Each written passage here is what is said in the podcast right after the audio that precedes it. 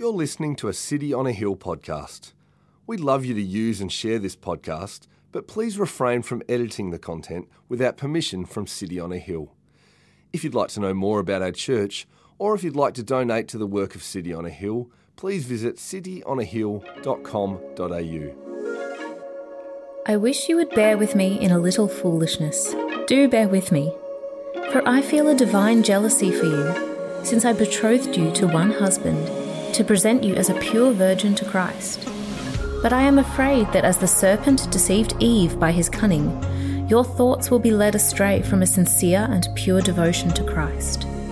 For if someone comes and proclaims another Jesus than the one we proclaimed, or if you receive a different spirit from the one you received, or if you accept a different gospel from the one you accepted, you put up with it readily enough. Indeed, I consider that I am not in the least inferior to these super apostles. Even if I am unskilled in speaking, I am not so in knowledge. Indeed, in every way we have made this plain to you in all things. Or did I commit a sin in humbling myself so that you might be exalted, because I preached God's gospel to you free of charge? I robbed other churches by accepting support from them in order to serve you. And when I was with you and was in need, I did not burden anyone, for the brothers who came from Macedonia supplied my need. So I refrained and will refrain from burdening you in any way. As the truth of Christ is in me, this boasting of mine will not be silenced in the regions of Achaia. And why? Because I do not love you? God knows I do. And what I am doing, I will continue to do, in order to undermine the claim of those who would like to claim that in their boasted mission they work on the same terms as we do.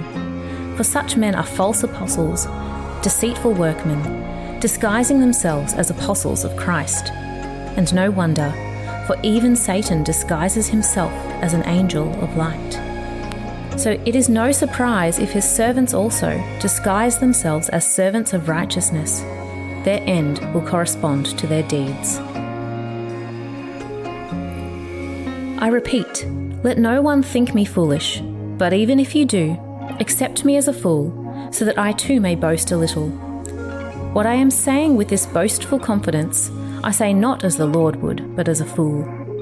Since many boast according to the flesh, I too will boast. For you gladly bear with fools, being wise yourselves.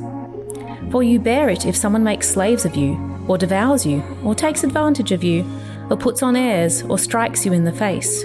To my shame, I must say we were too weak for that. But whatever anyone else dares to boast of, I am speaking as a fool. I also dare to boast of that. Are they Hebrews? So am I. Are they Israelites? So am I. Are they offspring of Abraham? So am I. Are they servants of Christ? I am a better one. I am talking as a madman. With far greater labours, far more imprisonments, with countless beatings, and often near death. Five times I received at the hands of the Jews the forty lashes less one. Three times I was beaten with rods. Once I was stoned. Three times I was shipwrecked. A night and a day I was adrift at sea, on frequent journeys, in danger from rivers, danger from robbers, danger from my own people, danger from Gentiles, danger in the city, danger in the wilderness, danger at sea, danger from false brothers, in toil and hardship, through many a sleepless night, in hunger and thirst, often without food, in cold and exposure. And apart from other things, there is the daily pressure on me of my anxiety for all the churches. Who is weak, and I am not weak? Who is made to fall, and I am not indignant? If I must boast, I will boast of the things that show my weakness. The God and Father of the Lord Jesus, He who is blessed forever, knows that I am not lying. At Damascus, the governor under King Aretas was guarding the city of Damascus in order to seize me, but I was let down in a basket through a window in the wall and escaped his hands. I must go on boasting. Though there is nothing to be gained by it, I will go on to visions and revelations of the Lord. I know a man in Christ who 14 years ago was caught up to the third heaven. Whether in the body or out of the body, I do not know. God knows.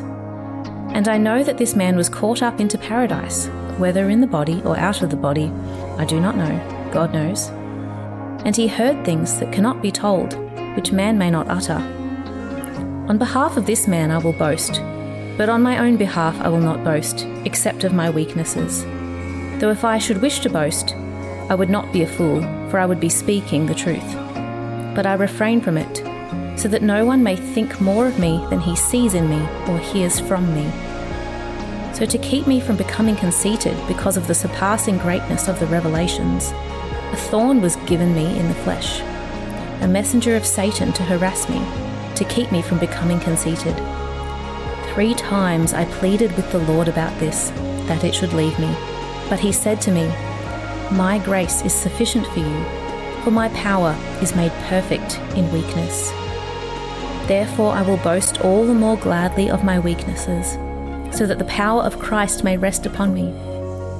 For the sake of Christ, then, I am content with weaknesses, insults, hardships, persecutions, and calamities. For when I am weak, then I am strong.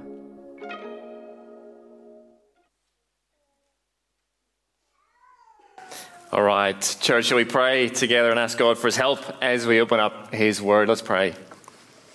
Gracious God, we thank you that you speak so clearly to us through your word. Lord, we thank you for these really poignant verses from Paul towards the end of this letter. Lord, we pray as we read it, you would speak clearly to us through it, Lord. We pray that your spirit would be powerfully at work. Take these words and plant them deep in our hearts. We pray that they might grow and, and bring forth life in us and through us. And we pray it in your name. Amen. Uh, well, church, it's such a, a, pleasure to be with you again, uh, opening up this cracking passage. We're going to play a game to start. You want to play a game? Let's, let's play a game. All right, what's going to happen? It's your classic Who Said It game. You're going to see some pictures on the screen and some statements. Now, don't be fooled, the statements beside each picture are not actually in the right order. The game is that you've got to match the sayer with the saying. All right, are you with me? Okay, let's get a bit of energy. Are you with me? Yeah. All right, here we go. So, first statement for those wondering, I will pay over one, uh, 11 billion in taxes this year. Who do you think that is? Which of our three friends? It is indeed Elon Musk. Humble brag to get us started. Anyone else in that tax bracket? No, didn't think so. All right, next statement. Nobody knows more about taxes than me, maybe in the history of the world. It's going to be Trump. It is indeed Donald Trump. Yes, thank you for those. There's many. You, there are websites that list Donald Trump's big boasts. All right, here comes the last one. Then, obviously, my greatest pain in life is that I will never be able to see myself perform live. Can you imagine having to suffer with that? Ah, oh, who is it? It's Kanye. Yeah, it is. At three, three people, three big boasts, three well known celebrities in our world. Uh, all blokes, interestingly. It's kind of hard to get women making big, brash statements. Don't know if there's anything in that, but that's what we've got today. It's fun, kind of poking fun at these guys with their big boasts and then big noting themselves. But they exist, don't they, in a, a culture that celebrates success and, and celebrity. We, we look up to these wealthy, influential billionaires, don't we? Even with them boasting like this, even in their arrogance, we still kind of have them up there as people uh, we listen to, people we sometimes might even aspire to be like. It's just the way of the world to continue to, to boast and big note yourselves. And that's a world we all live in, if we're honest with ourselves, right? We exist in that world too. And so we will share stories of our successes. We, we share the best of ourselves on social media generally, don't we? We'll tell stories of our wins in life. As Guy pointed out last week, we'll even boast or make sure you know about the things that are hard in our lives. We'll send out little kind of virtue signals when life is tough on how little we're paid or how hard we work or how much we're serving at church just to earn some of those sweet Christian kudos, right? We live in a, a world that celebrates, enjoys, encourages boasting in our strengths and in our virtues. And look, that's the way of the Apostle Paul's world, too. Here's a, a picture of Caesar Augustus. Here he is. Uh, Caesar Augustus lived just before Paul. He celebrated his own achievements. He wrote the deeds of the divine Augustus. And uh, he wrote these words himself and then had them engraved on statues and public buildings all over the Roman Empire. And he had no shame He wrote 35 paragraphs on, get this, why I love me. That's what he wanted everyone in his empire to know, and everyone after how awesome he was, how much he was worthy of love. That's, that's just the way his world worked. That was the, the only currency that mattered. And it's pretty clear that this culture of boasting and, and big noting has seeped into the church in Corinth. Paul has been battling this group of leaders from most of the, the letter who are luring the church off course. They're pulling them away from their first love, their devotion to Jesus. He calls them false apostles in chapter 11, verse 13. They are deceitful workmen disguised as Christ's apostles. And then Paul says his most damning statement yet they work for Satan. Check this out in chapter 11, verse 15. So it is no surprise if his servants also disguise themselves as servants of righteousness. If the servants of Satan disguise themselves as servants of righteousness. So the, the battle lines are drawn. You've got Satan and his minions on one side, you've got Paul on the side of Jesus, and the other, the Corinthian church, kind of in the middle, wondering which way they're going to go, which way they're going to turn. And, and Paul, right now at the end of his letter, he has one last play to win them back to Jesus, and it is a Hail Mary. He's going for it. His tactic is to beat them at their own game. You see, the Corinthians were dazzled by the, the big boasts from these false apostles, their ability to preach and their, their dramatic spiritual experiences. They had miraculous powers that they were boasting of. They, they, they boasted in their authentic Jewishness. That was the, the way of the world. That's how you won friends and, and influenced people. And so finally, Paul's like, fine. You want to play? You want to play the boasting game? Let's play the boasting game. And so he, he works his way methodically through a series of boasts in chapter 11 and into chapter 12. And it looks like he's kind of matching the topics that they boasted on themselves. We, we heard them in our reading, didn't we? First, there was his Jewishness in 1122. They're Hebrews, I'm a Hebrew. They're offspring of Abraham, so am I. Then he goes on to serving Jesus. They're servants of Christ. Well, then he says in verse 23, I'm a better one. Flex. I've suffered more than they have, he says. He lists his suffering five times. He's had 39 lashes from the Jews. Three times he's been beaten with rods. Once, just once, he's been stoned. Three times he's shipwrecked. He's had danger from rivers, robbers, his own people, from the, the Gentiles in cities, in wilderness, at sea, from false brothers basically don't go on holiday with Paul. You're going to ask for trouble if you do. And that's not even the stuff that keeps him awake at night. No, that'll be the anxiety he feels for the churches. They want to boast about serving Jesus. Paul's got them covered, and then some. He's building, building, building his defense that he is a legitimate trustworthy messenger of Jesus. Listen to him. Come back to Jesus. And he's not finished.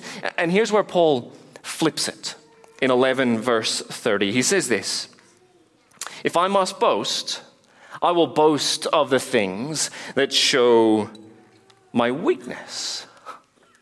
He, uh, he changes the rules in this last play. He's no longer boasting about his strengths or the, the things that he's done well or his cracking CV. Uh, now he's going to boast in the things that show his weakness. That's what the rest of this section, and they're all stories that show us how weak Paul is. And this is where we're going to camp out today, really in chapter 12, because it is remarkable. And just as radical for us as it was in Corinth. Because there's a, a, deep challenge that Paul lays on us with these boasts in his weakness. You see, the way of the world might be to boast and, and brag and big note about our, our strengths and our successes, but that's not the way of Jesus. No, his is the way of weakness. For Paul, for the Corinthians, for any friend of Jesus, then and now. The path through life that we are called to follow is this way of weakness. And friends, if we can get our heads and our, our hearts around this, this is the path to joy and contentment in our lives that we're not going to find anywhere else. This is worth tuning in for, isn't it? So let's take a closer look at this way of weakness for the rest of our time together. We're going to see two reasons why Paul can boast in this way. Here's the first one weakness amplifies the grace of God. Weakness amplifies the grace of God. Last week, I preached a small traditional Anglican church in Ararat. Anyone been to Ararat, Western Victoria? Beautiful place just below the Grampians. You should visit. Uh, stay in Ballarat on the way back through with us. Uh, anyway, I had preached. It's near the end of the service. We, have just had the Lord's Supper. We shared communion. We sat down. Uh, and then this row of men, they're all Solomon Islanders. They stand up unannounced in this small church and they sing a cappella this beautiful song, their response to all that God has provided for them. It's a, song of thanks, and it was heartfelt for them and spine tingling for me. At the end of the service, uh, the minister told me that they're all migrant workers, that they're all farm hands, they're here without their families, wives, children, still waiting back home, hoping, waiting for visas to come and join these men in Australia. Now, they really don't have much. They're not paid very much. Their hope is wafer thin. They're a long way from home by, by distance and, and culture and, and community. And as the way the world looks at them, these men are weak and unimpressive. And yet, they know how much God has given them. That's where that song springs from. Could it be that they have come to terms with their own weakness? So they know more deeply the riches of God's grace. Weakness amplifies the grace of God.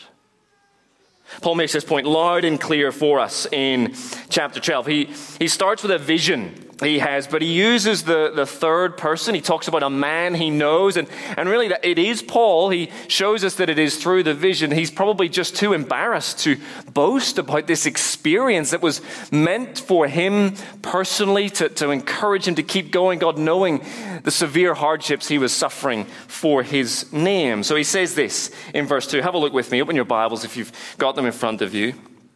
Chapter 12, verse 2 I know a man in Christ who 14 years ago was caught up to the third heaven. Whether in the body or out of the body, I do not know.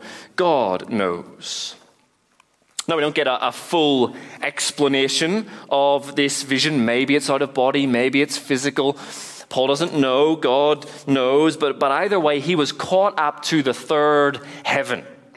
In his Jewish worldview, uh, they saw the first heaven as sort of the air that we breathe, the air around us. The second heaven was the sky and space above that. And then the third heaven, beyond that, that was the realm that God was said to dwell in. So Paul is caught up to the very presence of God, where he hears and sees things that he cannot utter. He hasn't told anyone about this before, uh, nowhere else in his writing, at least. Now, that could be because God has told him not to. It could be because he would have to share something that no one else has experienced and so just wouldn't get it. But now he wants the Corinthians to know that he has had this incredible vision because of how it connects to his weakness. Come with me to verse 7.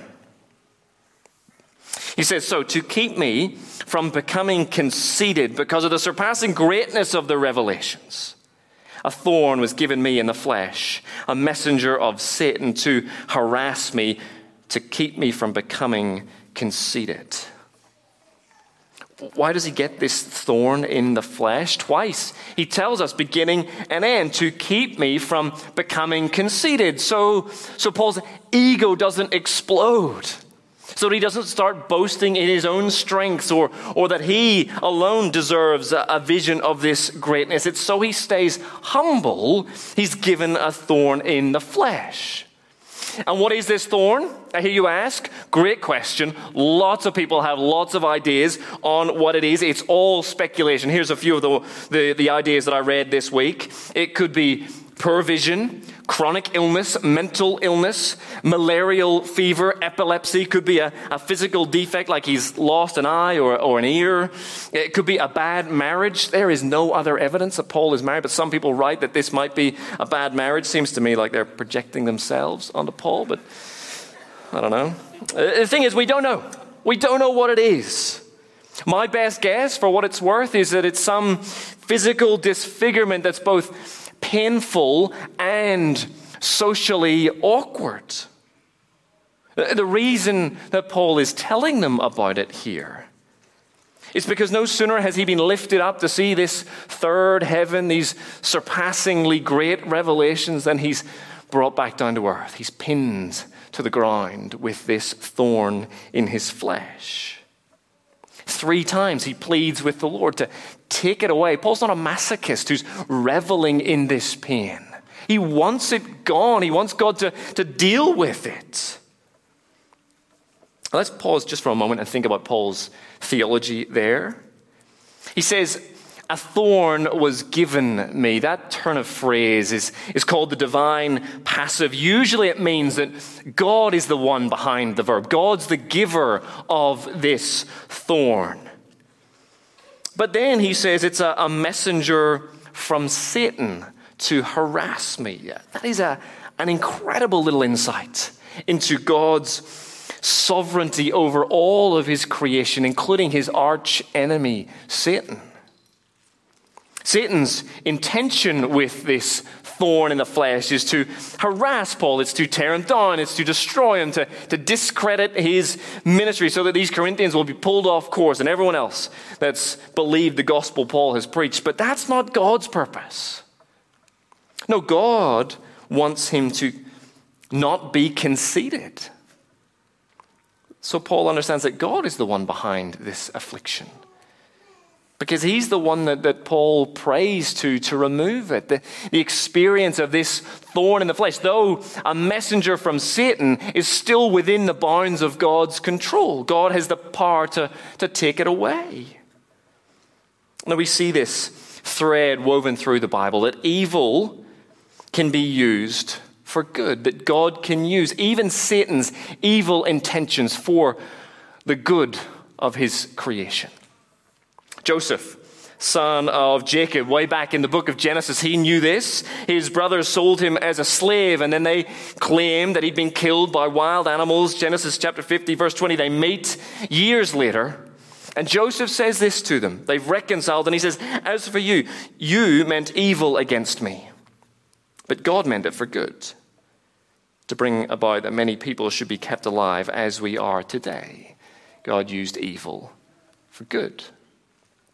Job in the Old Testament, he knew this. Satan comes to God and he argues that Job, who loves God, only loves God because he's, his life is comfortable. He has all the stuff. If you take that away, he will curse you, God. Well, God gives Satan permission to harass Job, knowing that Job wouldn't turn his back on God, and, and so Satan would be shamed, and that's what happens. And then there's Jesus Nowhere is it more clear in the whole Bible that God can use evil for good with the death of Jesus. He's put to death at the hands of wicked men, and they will be responsible for the death of Jesus. It is despicable evil that would kill the only Son of God. And yet, God uses that it's an act of God in love for us to reconcile us to Himself, to forgive us our sin, to restore a relationship between us and Himself. God can use evil for good. Church, let's be clear.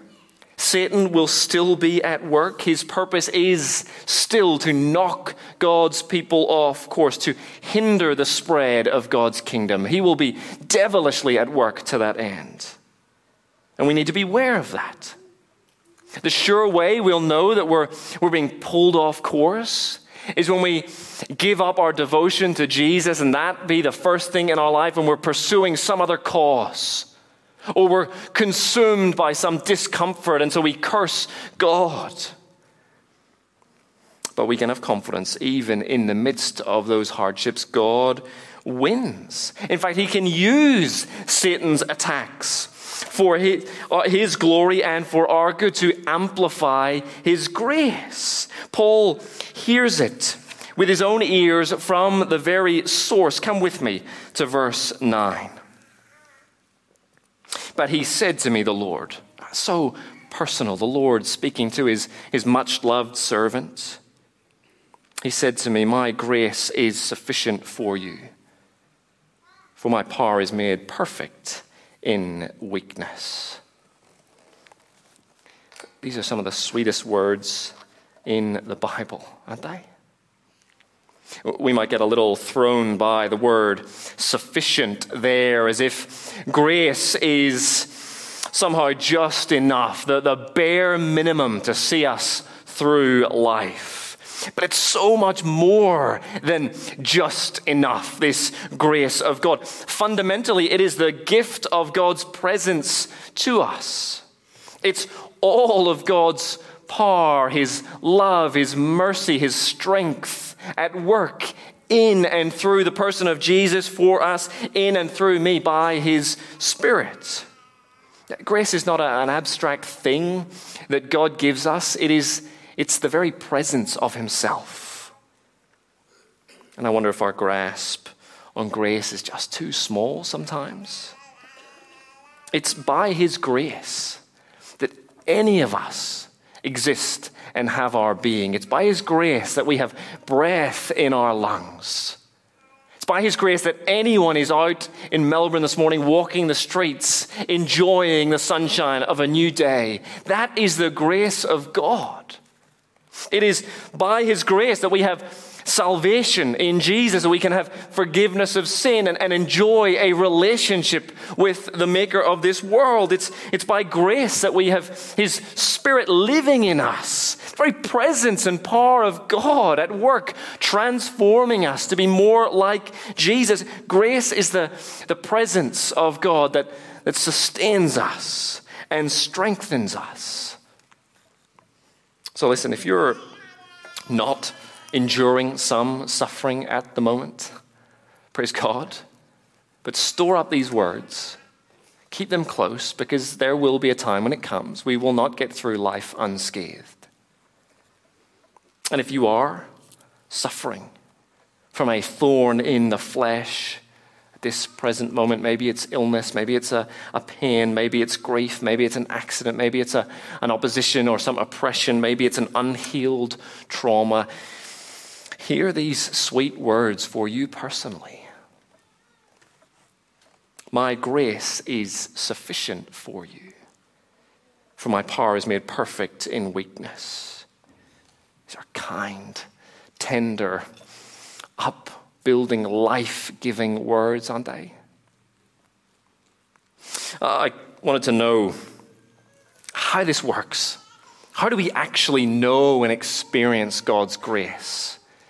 When we're at our weakest. I mean, it doesn't still make sense in my head as I was preparing this this week. And so I called a, a wise friend, an older friend, a longtime pastor who's walked with many people through the valleys of the shadow of death, even unto death. And I said, How does this work? And he said, When, when everything else is stripped away, when all our strength fails, when we are at our weakest and there is nothing else, that's when we know the sufficiency of His grace. Even when life is so bad that death is near, that's when we know the sufficiency of His grace. God doesn't leave us when we suffer. No, He leans in. So, said my friend, He, he will reassure us with His word. He'll remind us with timely prompts of relevant passages that speak these words of grace to us that He is with us. Romans 8 Nothing will be able to separate us from the love of God in Christ Jesus our Lord, not even death. He'll give us His perspective on the situation. It is a, a terrible thing to endure a season of weakness, but those seasons won't last forever. Being in paradise with Him and in His presence, that will last forever. He'll use his people to love and care for us practically. Maybe it's a hug, maybe it's a warm meal, maybe it's just the gift of someone's presence being with us as we suffer. Not speaking, just their presence. We'll know that God is walking through weakness with us by his Spirit. He will never leave us. So, dear brother or sister, if that is the season you are in, please be encouraged. Don't give up. God's not giving up on you. It is in this experience of weakness that He amplifies our experience of His grace. I told you about my neighbor Luke. I gave Luke a lift into town this week. Uh, his car had broken down, and so we got to talking about life and death, as we often do. This is a five minute car ride. And at one point, he sort of compared us both. He said, Ben, you have faith, and that's great for you. I have hope. I've got hope that things are going to be okay. That, that's what keeps me going. And I said, Look, faith is hope. It's kind of the same thing. And in fact, we have hope in a person, in the presence and power of someone, a real person, Jesus. And, and this Jesus is with us when life is tough. He's using those experiences to deepen our faith in Him. And we have hope that He'll see us through to the other side of pain and weakness because He is powerful, more powerful than anyone else you can meet. The second reason Paul can boast in the way of weakness is because weakness magnifies the power of Christ. I was watching YouTube this week when an ad for a, website builder popped up. The first line telling me there's nothing more powerful than you. Uh, presumably only when you buy their software so you can build the website with them. Then, then you are powerful in their mind. Uh, now, look, the truth is, that's not my story. That's, those, those words aren't true for me.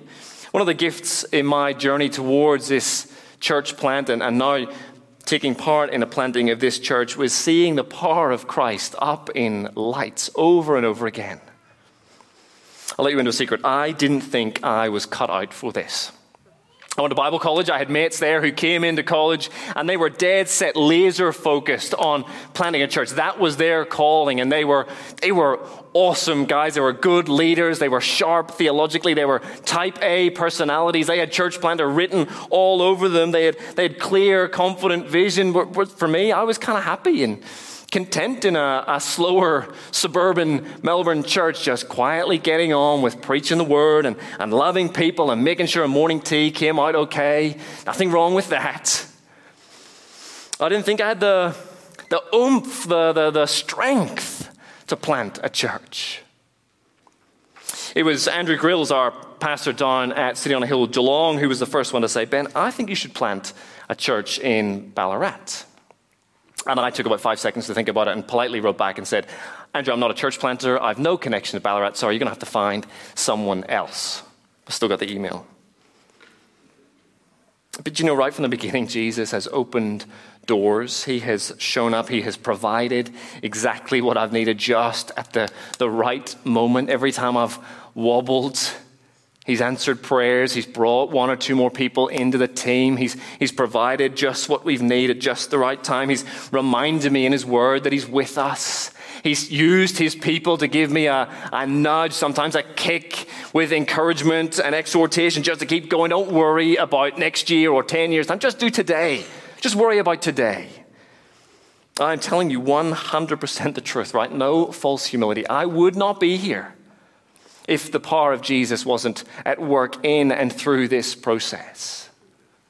And so I tell you this because I, want to leave a challenge with you as I head out today.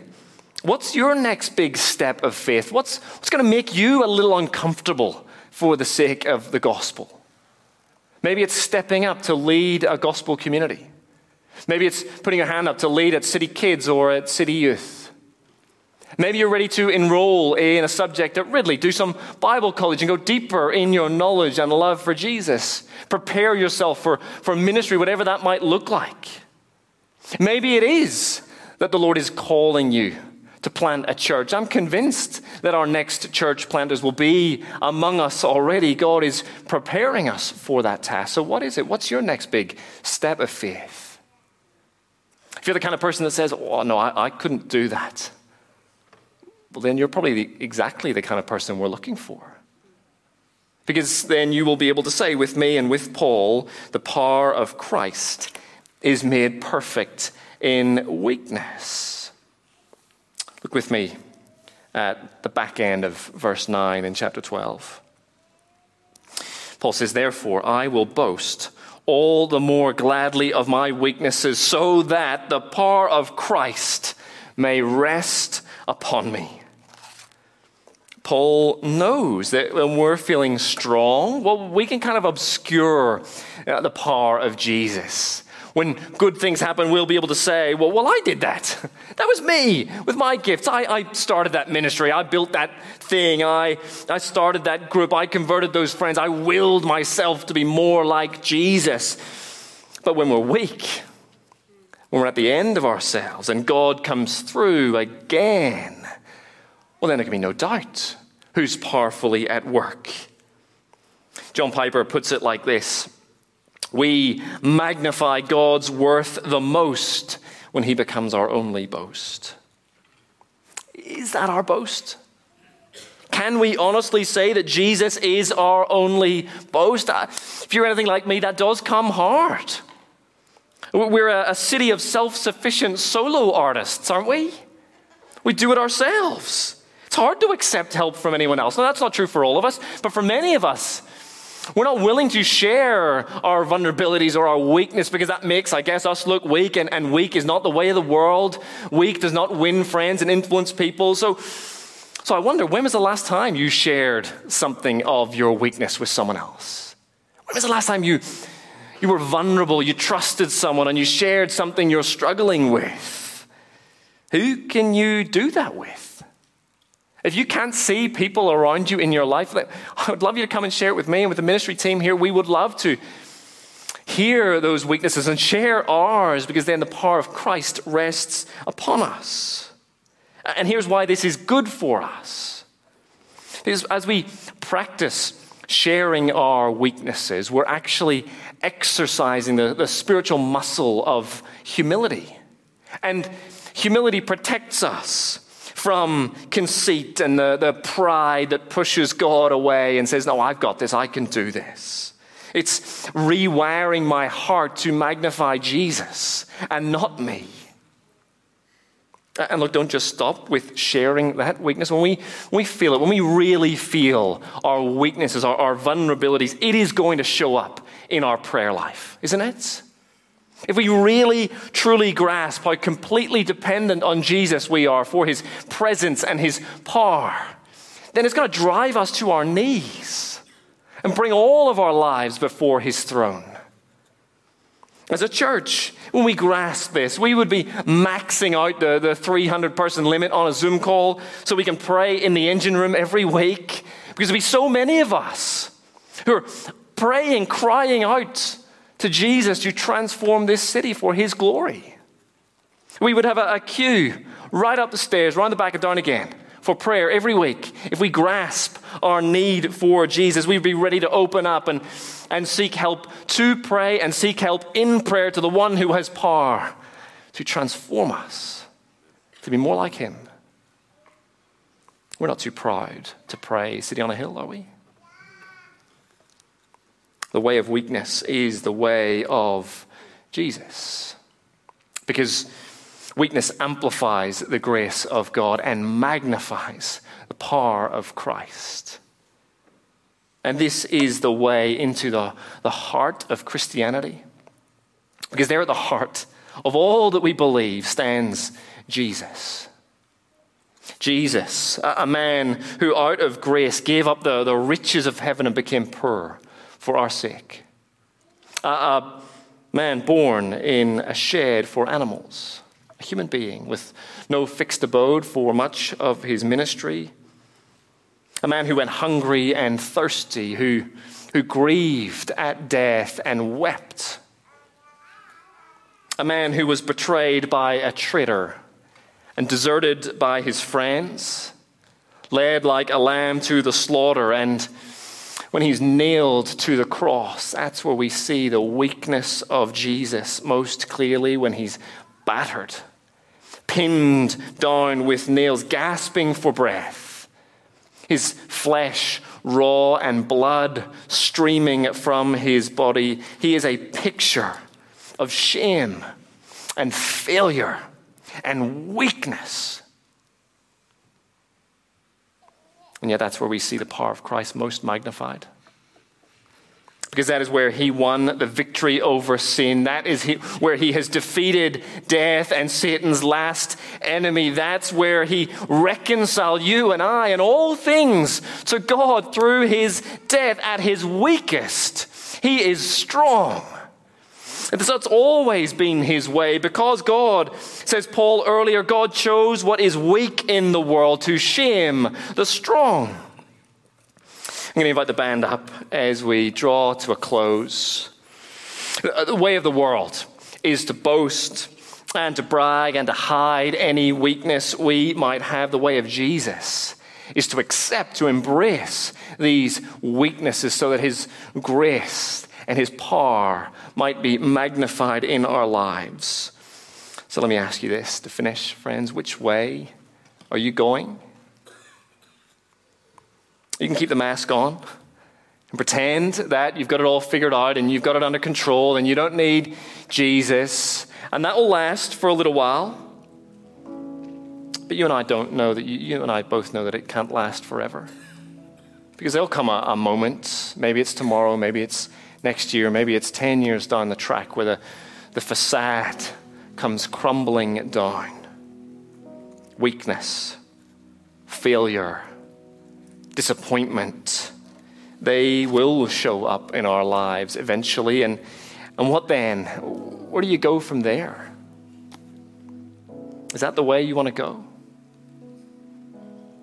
Why not turn to the way of Jesus, the way of weakness, to accept those failings. They're in our life. We all know they're there, except that they're there today.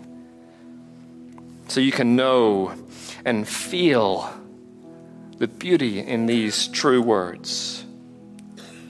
For the sake of Christ, then, I am content with weakness, insults, hardships, persecutions, and calamities. For when I am weak, then I am strong. Church, will you pray with me? Lord Jesus, you chose the way of weakness. You chose that way so that we might be strong, that we might have life, that we might have forgiveness, that we might have relationship. All because you chose the way of the cross you endured sin and shame for our sake. We thank you, Jesus. God, I pray that those of us today who don't know the beauty of this truth, that we would turn to you. We would know the joy and contentment found only in your way. And God, I do pray for our brothers and sisters who are enduring a season of weakness and suffering now. Lord, would you be present with them? Would they know deeply in their hearts your grace, your presence, your power at work in and through them, Lord. Even today, would you be reminding them that you're at work? You have not left them, Lord. You are present with them, nearer than ever. Father, would there be men and women throughout this room and with us online who would testify to your presence with them, even in this season of weakness? We pray it all for the glory of your name, Lord. Amen. Thank you for listening to our podcast. If you'd like to know more about our church, or if you'd like to donate to the work of City on a Hill, please visit cityonahill.com.au.